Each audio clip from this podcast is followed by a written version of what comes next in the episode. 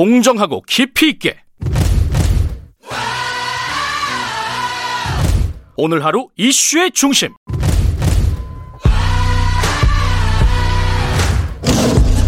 김경래의 최강 시사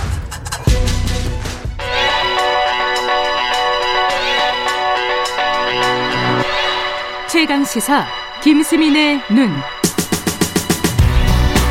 김수민 평론가 나와 계십니다. 안녕하세요. 반갑습니다. 아, 시선이 이제 이란으로, 야, 이제 뭐 전방위적으로. 지금 이제 한국 그 선박이 납포된 지가 일주일이 넘었어요, 벌써? 네, 어. 그렇습니다. 최종건 차관이 지금 현재 파견돼 있는 상태이고, 네. 뭐 그 얘기도 얘기지만 저는 그 이란 호르무즈 해협에서 동해를 봤어요. 무슨 소리입니까? 네, 이두 곳이 통하고 있다. 동해와 호르무즈 해협. 그렇습니다. 네. 일단은 이란과 미국의 갈등이 배경이지 않겠습니까? 그렇죠. 미국에 대한 간접적 압박으로 한국 선박을 납포했다. 그렇게들 많이 네, 해석하죠. 그런 관측이 예. 많은데 그러면 이란을 미국은 왜 압박했느냐? 음, 이 배경은 또 미국과 중국의 갈등입니다. 음. 네, 미국의 바둑과 중국의 오목이 충돌하는 지점이 이란이다.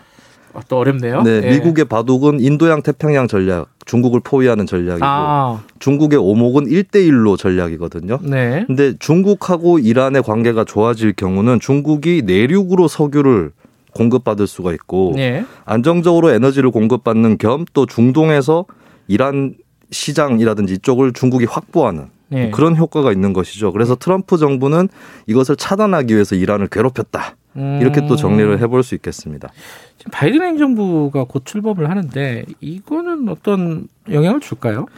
지금 중국과 이란 간의 파트너십을 체결하려고 하는 그 노력이 계속 진행되고 있는데 만약에 그렇게 되면은 중국이 공항이라든지 철도 이런 것들 이란에 투자를 하고 또 5G 네트워크도 구축을 하고 그러면서 음. 자유무역지대도 건설하고 이란산 원유는 중국에 싸게 들여오고 음. 이렇게 관- 관계가 굉장히 돈독해질 수 있거든요. 네. 이것을 과연 미국이 그냥 놔두는 게 중국 포위에도 좋을까?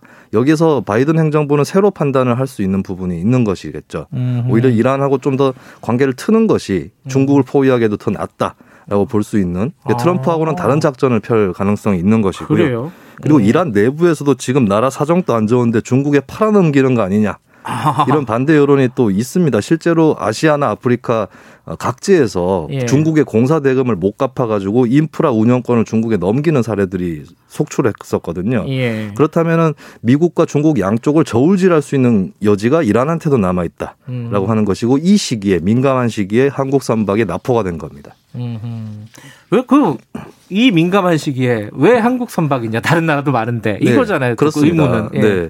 다른 나라 선박도 납포된 적이 있기는 합니다. 영국, 일본, 스웨덴, 노르웨이가 다 겪어봤던 일인데, 그래요? 근데 왜 음. 지금 한국이냐 했을 때 이란이 노릴 만한 나라였다 라고 음. 하는 것이에요. 왜냐하면 이란하고 어느 정도 대화가 되는 나라를 잡아야 네. 협상의 여지가 또 뚫릴 수가 있는 것이겠고, 예. 미국의 동맹국이면서 이란이 노릴 만한 나라라고 음. 했을 때 저는 한국하고 일본이 후보에 오를 수 있다고 보는데 근데 어 사실은 좀 불편한 진실이지만 일본에 비해서 한국이 더 만만하다라고 볼 수 있는 게 예. 일본하고는 이란이 관계가 워낙 깊어요. 이란이 음. 1953년에 굉장히 국제적으로 고립돼 있을 때도 일본이 그때 석유를 수입을 하기 시작을 했었거든요. 음. 그리고 일본의 자동차라든지 어, 핸드폰 이런 것들이 이란에 또 수출을 굉장히 많이 되고 있는 상황입니다. 네. 심지어는 2019년 6월에 아베 총리가 이란을 방문을 해서 미국 이란 갈등을 중재하는 시도까지 했었거든요. 음. 그런 걸 봤을 때는 일본을 건드리는 것은 좀 이란한테 더 부담이 될 수 있는 거겠죠.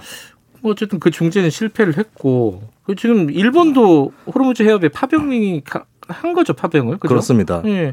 그럼 이게 왜 우리나라냐 일본이 아니라 네. 이- 이런 의문도 계속 드네요. 한국하고 일본이 둘 다 호르무즈 파병을 했는데 예. 이게 좀 다른 것이 일본 같은 경우는 미국이 그 유조선 공격 했다고 이란이 공격했다고 굉장히 규탄했을 때 일본 예. 같은 경우 끝까지 신중한 자세 증거를 아, 보여달라. 라고 예 그래서 음. 이란하고 미국 사이에 딱 서 있는 듯한 그런 스탠스이기도 했고 파병 방법도 달랐습니다.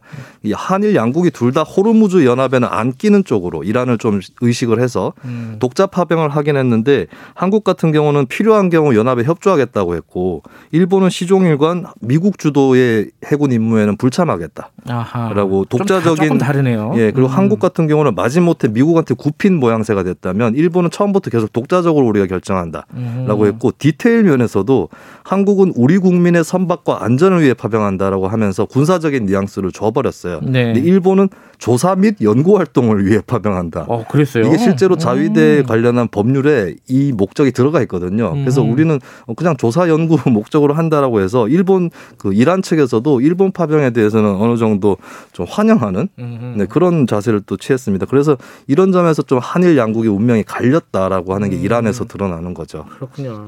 자, 그러면은 어, 이런 상황에서 우리는 어떻게 해야 되느냐? 이거 이게 중요하겠죠. 네, 일본이 그러면 미국과 이란 사이에서 어떻게 줄타기를 해서 좀 어느 정도 한국보다는 잘 빠져나가고 있다라고 하는 예. 씁쓸한 현실일 수도 있는데 이게 또 미중 갈등에서도 마찬가지기도 해요. 일본과 일본이 미국이라든지 중국 사이에서도 한미 어, 그 동맹을 굉장히 유지를 하면서도 또 중국에 대한 압박을 완화하는 이런 음. 제스처들을 또 동시에 취하고 있는데 네. 어떻게 보면은 이제 한국과 일본의 이해관계가 일치하는 측면이 있구나 라는 음. 것을 호르무즈나 또 미중 관계에서도 배울 수 있는 부분이 있는 거거든요. 네. 근데 이게 주목할 만한 발언이 작년에 문정인 외교안보 특보가 강연에서 한일을 중심으로 새로운 다자 구도를 통해서 아. 미중이 충돌하거나 일방주의로 나아가는 것을 제어할 수 있다. 음흠. 그러니까 한일 관계 개선이 굉장히 미중 관계라든지 이쪽에도 크게 영향을 끼칠 수 있다. 그러니까 한국 입장에서는 놓칠 수 없는 부분이다. 라고 하는 것을 우리가 좀 인식을 할 필요가 있겠습니다. 그러니까 전체 국제 정세에서 한일 관계가 굉장히 중요하다는 건데 지금 한일 관계는 굉장히 안 좋잖아요. 네. 최근에 또 판결이 있어가지고 더 악화될 가능성도 있고요. 이게 어떻게 봐야 돼 이거? 위안부 판결 같은 경우는 뭐 한국 정부가 사법 판결에 끼어들거나 그걸 유보시키거나 이거를 일본 정부에서 얘기하고 있는데 그거는 바람직하지 않겠죠. 음. 근데 어쨌든 일단 판결이 나왔을 때 판결을 그대로 이행하는 것 또 하나의 어, 방안일 수 있겠지만 외교적 해법은 계속해서 모색이 돼야 된다. 어쨌든 간에 음, 음, 음. 어, 그런 의미에서는 피해자 측 일각에서도 꼭 법적 배상이 아니라 분명한 사과 더하기 보상이면 된다라는 음. 또 그런 것도 있기 때문에 그런 방안을 계속 쥐고 강제동원 문제도 마찬가지인데 외교적 해법을 계속 모색해야 되는 것이 답이겠습니다. 그리고 음. 바이든 행정부가 한일 관계 개선에 압박을 할 것이다라는 음. 예측이 나오는데 그것도 거꾸로 지렛대로 이용을 해볼 수 있을 것 같아요. 일본에서 제일 중요한 것은 일본 정부의 자세거든요. 네. 일본 정부가 협상장을 이탈할 수 없도록 예, 그 기회로 또 써야 되지 않을까. 음. 분명한 것은 한일 양국은 민주주의 시장 경제 평화 이런 것들을 아시아에서 공유하는 나라인데 이 두 나라가 틀어진다면 미국이나 중국이라는 거대한 힘으로부터 자유로울 수 있을 거냐 이 부분을 좀 양국이 다 인식을 해야 될 것 같습니다. 아, 동 호르무즈 해협에서 동해를 봤다. 네, 예. 김인수민의 눈이었습니다. 고맙습니다. 감사합니다. 김경래 최강기사 2부는 여기까지 하고요. 3부에서는요.